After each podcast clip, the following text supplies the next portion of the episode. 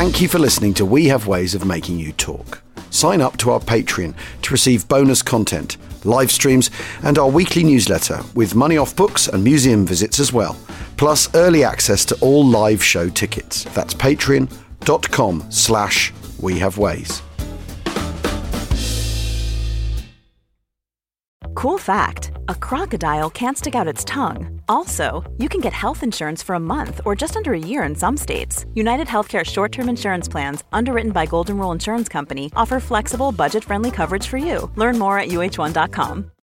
This episode is brought to you by Shopify. Whether you're selling a little or a lot, Shopify helps you do your thing, however you cha-ching. From the launch your online shop stage all the way to the we just hit a million orders stage. No matter what stage you're in, Shopify's there to help you grow. Sign up for a $1 per month trial period at shopify.com slash special offer, all lowercase. That's shopify.com slash special offer. The Hargan women seemed to have it all. We were blessed. My mom was amazing. But detectives would soon discover Inside the house, there were the bodies of two women. a story of betrayal you would struggle to believe if it wasn't true. I am just praying to God. This is a sick joke. From 48 Hours, this is Blood is Thicker The Hargan Family Killings. Listen to Blood is Thicker The Hargan Family Killings wherever you get your podcasts. This episode is brought to you by Etsy. Looking to instantly upgrade your Mother's Day gift from typical to meaningful? Shop Etsy. Now until May 12th, get up to 30% off personalized jewelry, style, decor, and so many other items mom will love. And if you want her to know you put a ton of thought into her present, use gift mode. Gift mode on Etsy takes the stress out of gifting so you can easily find well crafted, original, and affordable pieces from small shops. Just tap or click gift mode on your Etsy app or Etsy.com. Then answer a few short questions about mom, and gift mode instantly gives you curated ideas based on hundreds of personas. Need something original and affordable for Mother's Day? Etsy has it. Shop until May 12th for up to 30% off gifts for mom. Terms apply.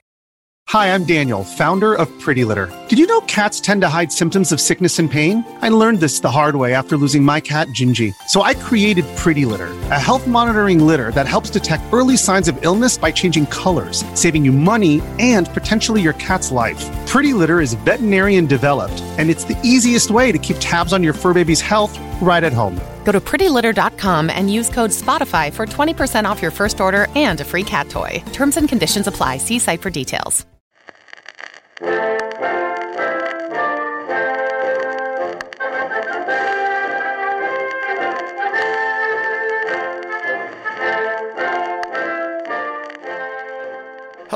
and welcome to this week's edition of Family Stories, the podcast written by you, our listeners.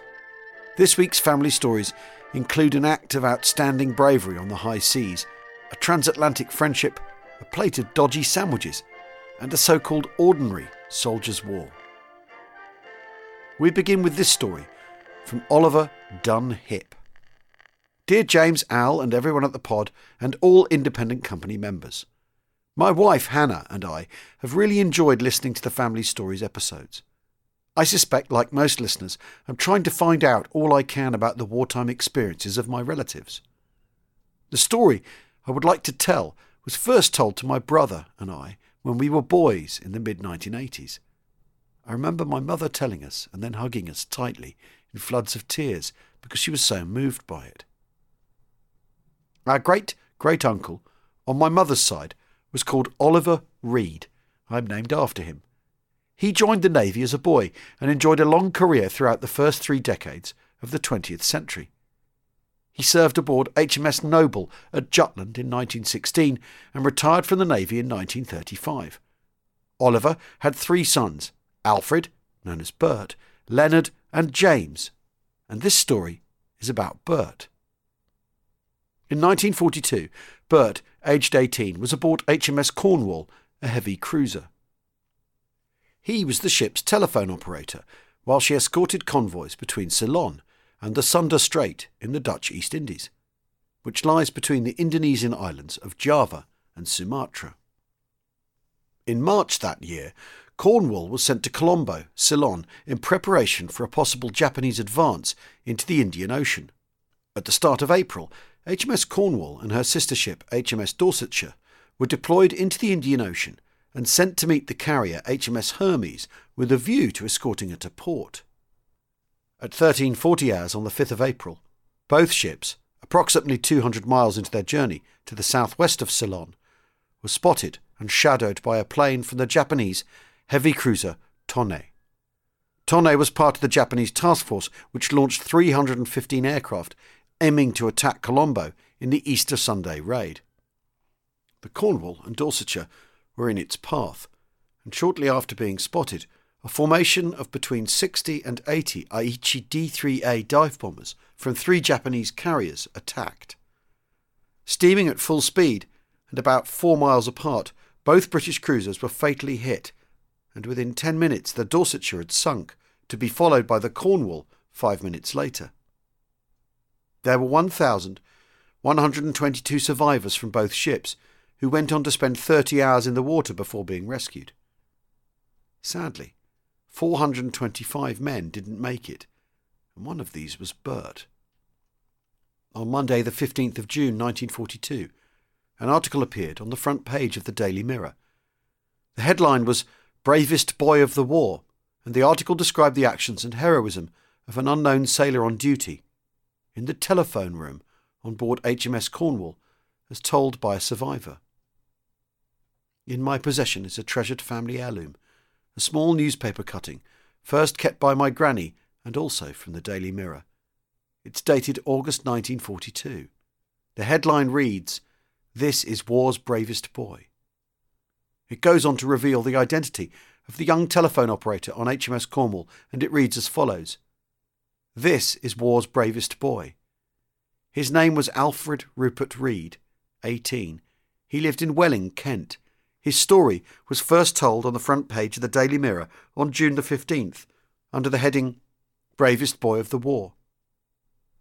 Only yesterday, nearly five months after his death, he was revealed as the boy who, just before the cruiser Cornwall was sunk by Japanese dive bombers in the Indian Ocean, was working at the ship's telephone switchboard. It was Reed who, while bombs were screaming down on the ship from 60 bombers, rang the officer in charge of communications and in a calm voice asked, What shall I do, sir? The telephone station is flooding. You had better leave the station at once, ordered the officer. I can't, sir, replied Ordinary Seaman Reed. Both my legs are off. Reed's parents, who live in Swanley Road, read of his heroism and devotion to duty, but did not realise that the young hero was their son until a few days ago, when a sailor knocked at the door and told Mr. Reed the story. Bert is remembered on the Chatham Naval Memorial, which I try to visit every year. The story doesn't end there. In March 2016, I was going through my emails when a message from Ancestry.com appeared. I had uploaded all the family info onto the site a few years previously and had not looked at it for a while. Usually, I would delete these messages straight away, but this time I read it. It was a message from a lady in the north of England who'd seen a Facebook post by the parish council of Swallowfield Village in Berkshire and suggested I look too. The parish council had conducted a community cleaning day. Two men from the local fishing association waded along the River Loddon, clearing rubbish, and came across an old and rusty cash box. They returned to the village hall, prized it open, and found within a clump of sodden paper and a group of medals. Upon inspection, the name Oliver J. Reed was read around the edge of one of them, and this was the subject of the Facebook post and appealed to relatives to make themselves known as the parish would like to return the medals to the family. I responded, and within a month was in the village hall at Swallowfield with my mum and Hannah for an official handing over ceremony. The group of medals comprised three First World War medals, a George V Silver Jubilee Medal from 1935, and a Royal Navy Long Service Medal. These all belonged to my great uncle Oliver. The other three were from the Second World War and comprised a 1939 to 45 star, a 1939 to 45 War Medal, and a Burma Star, which must have been posthumously awarded to Bert. To have the medals back with the family again is truly wonderful. I've no idea how they ended up in the river in Berkshire, but I've had them framed with a photograph of Uncle Oliver and a copy of the cutting, and they hang on my wall in pride of place. I returned to Swallowfield a few months later and sang a fundraising concert of nautical songs in the village church, and we will be forever grateful to the good people of Swallowfield. Yours, Oliver Dunn Hip.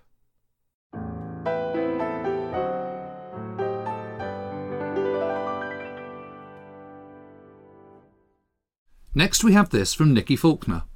My story is about an American friend of my granddad's. Frank Godfrey was my granddad. He was studying engineering aged 18 in Leipzig when the First World War began, and as a result, he was interred for the duration in Ruhleben camp. After the war, he went back to England and began his engineering career. He worked for the John Taylor Bell Foundry in Loughborough, a job that took him all over the world, especially to the United States. So when the Americans arrived here in the Second World War, my granddad decided he wanted to meet some. One unit was billeted at Woodhouse Eaves, near where he lived, so he took himself along there, and that's how he met Ken Tate. Ken Tate was born in 1917 in Liverpool, but emigrated with his family to Pennsylvania when he was two. He enlisted aged 24 in the US Army in February 1942, attended airborne school at Fort Benning, Georgia, and was assigned to the Alabama Regiment in September 1942, which later became part of the 82nd Airborne Division. In April 1943, he was shipped overseas. He landed in Africa in May 1943 and fought throughout the North Africa and Italian campaigns. In 1944, he arrived in England. I don't know exactly how Frank specifically struck up a friendship with 26 year old Ken, but the friendship they developed lasted for the rest of their lives. He spent time with the whole family, with my grandma, Evelyn, and my dad, John, and his sister, Betty, as children. Ken was dropped into Normandy on D Day and fought all the way through the Battle of the Bulge, sending Frank photos of them waiting for it all to kick off in December 1944. A note on the back of one photo even said, All quiet at the moment. My dad said he was led to believe that Ken was one of the most decorated NCOs of the war. He was awarded the Silver Star, the Bronze Star, the Purple Heart with Cluster, and the Airborne Wings with four jump stars. He was awarded his Silver Star for actions on the 3rd of January 1945. This is his citation. March 17, 1945, the President of the United States of America, authorized by Act of Congress July 9, 1918, takes pleasure in presenting the Silver Star to Sergeant Kenneth H. Tate, United States Army, for gallantry in action while serving with Company A, 1st Battalion, 505th Parachute Infantry Regiment, 82nd Airborne Division, in action on 3rd of January 1945, Belgium. The platoon was advancing behind tanks across open terrain when Sergeant Tate spotted a machine gun position, whose fire was such that it had to be put out of action before his unit could accomplish their mission. Making a courageous and instantaneous decision, Sergeant Tate, with no regard for his own safety, assaulted the enemy strongpoint by himself, although he knew he would not only be subjected to frontal fire from the Germans, but also from the tanks who believed all friendly infantry to be behind them. Advancing fearlessly over flat, open terrain, Sergeant Tate first fired his anti tank rifle grenade at the position and then advanced rapidly, throwing hand grenades.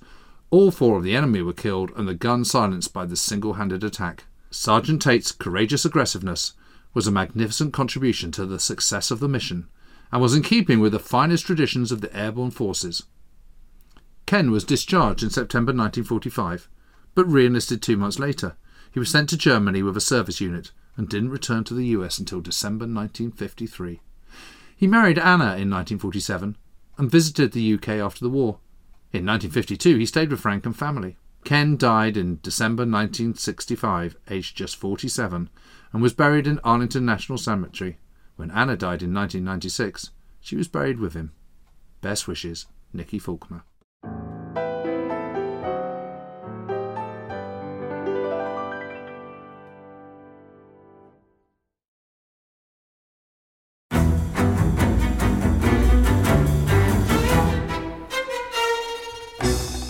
I'm Anthony Scaramucci, former White House Director of Communications and Wall Street financier. And I'm Katty Kay, US Special Correspondent for BBC Studios. I've been covering American politics for almost three decades. Welcome to The Rest is Politics US, brought to you by Goalhanger.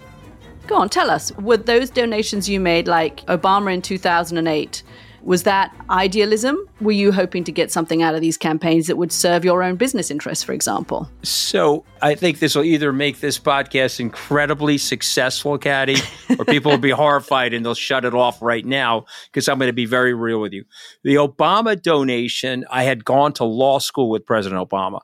We were not classmates. I was a few years ahead of him. It was 2007. He was then Senator Obama. I had a check in my breast pocket. I went over to the senator. I said, Senator, I said, you and I didn't really know each other in law school, but I'm about to hand you a big check. Can I lie to my friends and tell them that you and I knew each other in law school?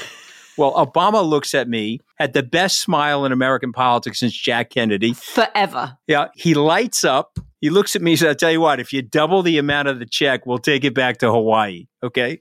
And I looked at him. I said, You're done. I had another check in my pocket. I ripped it up. I doubled the amount of the check. And I'm going to tell you right now, I've been to more White House Christmas parties during the Obama administration than the Trump administration. In this pivotal year for the United States, democracy, and world affairs, Britain's biggest podcast, The Rest is Politics, is launching stateside. Uncovering secrets from inside the Biden and Trump inner circles and how they shape the world's most important economy, but also the global economy too. New episodes are released every Friday morning. Just search The Rest is Politics US wherever you get your podcasts.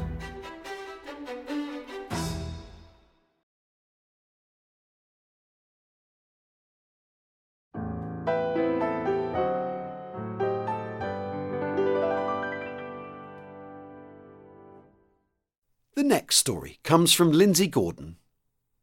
Hi, guys. First, an obligatory thank you for the amazing pod and for your convivial company of an evening. I wanted to share what little there is of my dad's story. He was a driver in the Royal Engineers and landed just a few days after D Day. Although I am fascinated with this period, I find it difficult to find info on the more ordinary war he would have experienced. This is what I do know. My father, John Douglas Gordon, known as Jack, was a private in the Royal Engineers. While serving, he was also inevitably known as Flash. His service record somewhat lacks detail. 11th June 1944, embarked UK. 5th July 1945, embarked for UK. Which leaves me trying to find out what the war was like for men, like my dad, who were not fighters on the front line, but who played their part nevertheless. I find this difficult in the face of the mountain of information and tales of heroes and daring do around D Day itself and the ensuing action. Dad had only previously shared a few precious details. He initially drove supplies ashore in the Mulberry Harbour at Gold Beach. I've read that he would have likely experienced continued shelling at Arromanches. He spoke of seeing bodies in the water in his first days there. He drove three ton Bedford trucks through France, Holland, and Belgium seeing Antwerp, Nijmegen, Ostend, Brussels, Westdorp, Mons, and Amiens. He turned 21 somewhere in Holland or Belgium. It's difficult to imagine what it must have been like during his year and 24 days in Europe. It's hard to think about how he must have felt. He spoke of driving in the blackout and hitting a dog, of a roadside explosion one day. His buddy received serious facial injuries, but my dad was using a cushion to boost his driving position, and this saved him from harm. He spoke of staying behind to get a haircut while his mates went out one evening. He told me his mates were all killed that night when a bomb hit the cinema they were in. I always wondered how much truth there was in these stories, and how much his memory may have changed or magnified things over the years. Then I heard you on the pod talking about the V 2 bombing of the Rex Cinema on the 16th of December 1944, and I realised that this part of his story was probably not hyperbole. 296 Allied servicemen were killed in the wrecks and a further 194 injured. On the Commonwealth War Grave Commission site, I found the names of four men from my dad's company at that time, the 965 Inland Water Transport Operating Company, who died on that day and rest in Schoonselhof Cemetery in Antwerp. Were these the mates my dad spoke of? John Wilfred Ratcliffe, 21, George Walsh, 36, Francis Stevens, 21, John Edward Groves, 20. It took a week to dig the bodies from the rubble. Would my dad have been involved? Would he have had the chance to see his friends laid to rest? These and all of my questions about my dad's war will probably always now remain unanswered. In later life, my dad was a happy man, though he seemed fixated by tragedy. In his diaries, he would note disasters, the Zeebrugge ferry, Piper Alpha, and the passing of many, many friends and acquaintances. He was one of those men who seemed to know everyone and he attended a lot of funerals, as though he had a compulsion to pay his respects. I can't help but think this must have stemmed from his experiences during the war, and I wish I'd had the chance to understand and know him more. He died suddenly in 1998 after a routine surgery, aged 74. We had discussed using his recovery time to record his life story. That was not to be. One day, I planned to visit Schoonselhof on his behalf to pay our respects. All the best, Lindsay Gordon, daughter of Flash.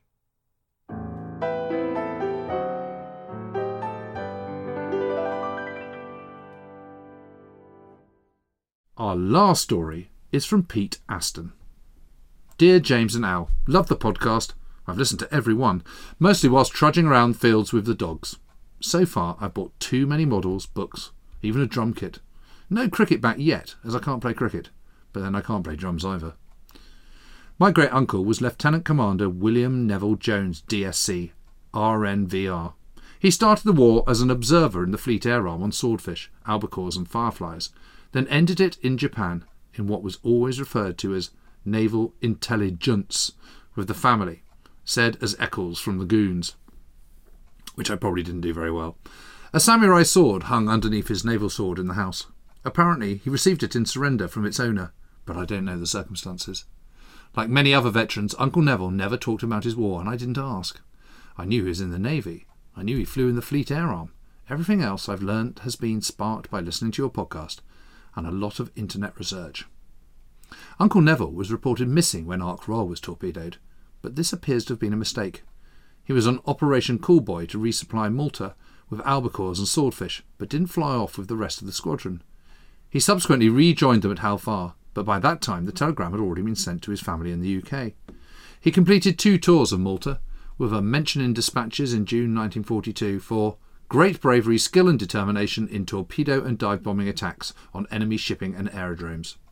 A DSC followed in 1943 for outstanding bravery and skill in many successful sorties against enemy shipping in the Mediterranean while operating from Malta and North Africa. I find his logbook entries fascinating. They're so matter of fact. For example, found two MV and three DR near Marettimo. Attacked one merchant vessel of four to five thousand tons. Probable. Bright moon. Fair amount of flak. Reasonably accurate. Lower plane hit. Returned with engine trouble.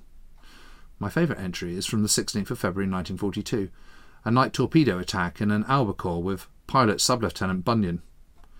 Attack on Italian fleet of four cruisers and nine destroyers off Cape Spartivento.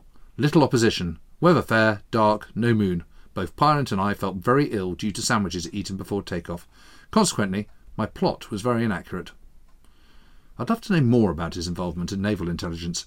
He stayed in the Navy after the end of hostilities, moving to the Royal Naval Reserve. He was placed on the retired list in 1954 and transferred to Spec BR. Any ideas what Spec BR was? Special branch, perhaps? My great aunt used to tell stories of Uncle Neville being visited after the war by men in black who would talk at length with him in private. All he would say was, Naval intelligence. I miss Uncle Neville. He was like a third grandfather to me, and I spent many happy hours playing with dinky army vehicles and building dens outside his house halfway up a mountain in North Wales. Keep up the podcast. They got me through lockdown. Kind regards, Pete Aston.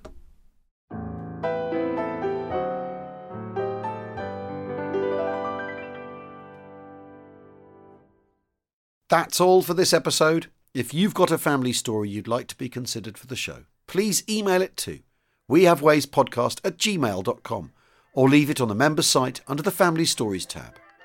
A reminder, that's patreon.com slash we have ways. We look forward to reading your family stories. Goodbye for now.